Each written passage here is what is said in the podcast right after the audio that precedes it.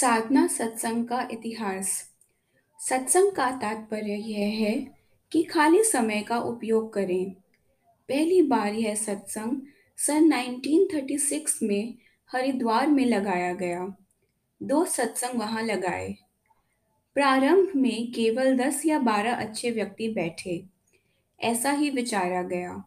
वहाँ भीम गोड़े के पास अमृतसर वालों की धर्मशाला थी। मेरे मिलने वाले कमरे रिज़र्व कर देते थे। वैसे भी दिसंबर के माह में लोग कम जाते हैं। पत्र उनको लिख दिया जाता तो वे बड़े अच्छे कमरे रिज़र्व कर दिया करते। इसके बाद तीन सत्संग होशियारपुर, फिर लायलपुर और कपूरथला में लगे। फिर होशियारपुर में नियमित लगने लगे। फिर सांपला में लगाने लगे। यह दूसरा था चौथा ग्वालियर में। दो तीन साल से मेरठ में लगने लगे। दो सत्संग दिल्ली शहर में भी रामनवमी से पूर्णमासी मिलाकर लगने लगे। मुख्यतः तो यह हरिद्वार में था। हम पाँच आदमियों ने भीम घोड़े से ऊपर सप्त सरोवर कहलाता है, वहाँ स्नान करके आचमन किया। संभवतः एक ने स्नान न किया हो, फिर व्रत लिया कि हम राम सेवा किया करेंगे। उनमें से दो चले गए। तीन बाकी रहे। एक तो काफ़ी सेवा किया करता।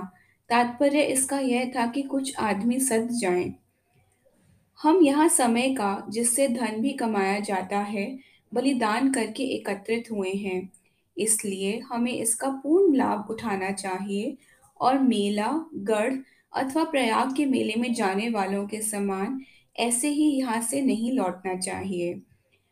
हमारी इच्छा यह है कि साधकों के छोटे छोटे साधना सत्संग लगें, जिनमें छोटे बड़े अमीर, गरीब, नए, पुराने तथा हर जाति के व्यक्ति सम्मिलित हों, ताकि साधकों में परस्पर हीनता की भावना कदाचित न रहे।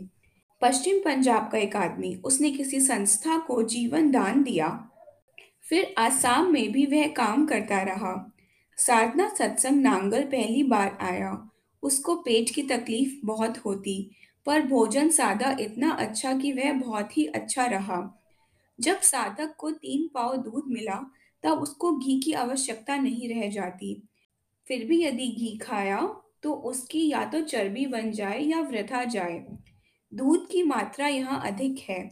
ग्वालियर वाले दूध एक पाव प्रातः, एक शाम को सोते समय देते हैं।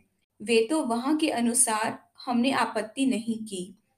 यहाँ जितना दूध मिलता है, उतना नगरों में बाल बच्चेदार को मिलता नहीं। यहाँ भोजन तो बहुत ही अच्छा होता है। मसालों की कमी से स्वाद बेशक कम। जो भी शिक्षण शिविर होते हैं, वहाँ सिधाए जाते हैं। नियम के पालन का स्वभाव और नाम जपने का अभ्यास हो जाए, फिर तो चार दिन में स्फुरित हो जाता है।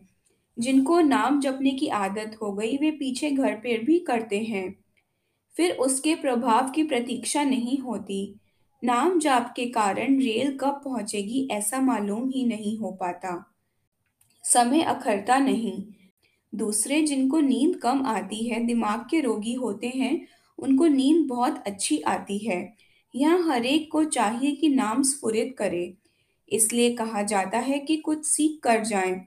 बहुत लोग आगे बढ़कर घरों को जाते हैं। वे स्वयं अनुभव करते हैं कि हमारे जीवन में बहुत अच्छाई आ गई। जो पहले सोची भी नहीं थी, वह भी आने लग गई। नांगल में सांपला वालों का अब जो सत्संग लगता है, वहाँ से एक ने अखंड जाप से उठने पर मुझे कहा कि साधुओं की बहुत मंडलियाँ जा रही हैं, जबकि यह संसार लोभ मोह का है। बूढ़े बैल को जोतना बड़ा पाप है। कितनी लाठी उसकी पीठ पर पड़ती है।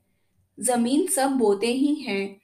तो फिर वह जिस खेत में जाए जगह जगह पर लाठी पड़े। तो यह कोई पुण्य का काम नहीं। आदमी को अपने भावों को अच्छा बनाना चाहिए। दूसरे ने उठकर बताया कि बहुत से संत वहाँ आ रहे हैं। दिव्य कान खुल जाते हैं। भावना से जाप करना चाहिए। बहुत लाभ होता है। प्रतीति ना होए तो भी अखंड जाप में दो चार बार बैठने पर उसमें आदत हो जाती है। नियम भी प्रतिदिन चलाने पर खुरदरा नहीं लगता। पहले सत्संगों में केवल 24 घंटों का अखंड जाप अंतिम दिन हुआ करता।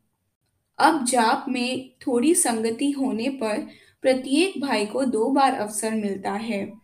नाम बसने पर ध्यान और जाप एक हो जाता है। अखंड जाप की यह बड़ी उत्तम बात है।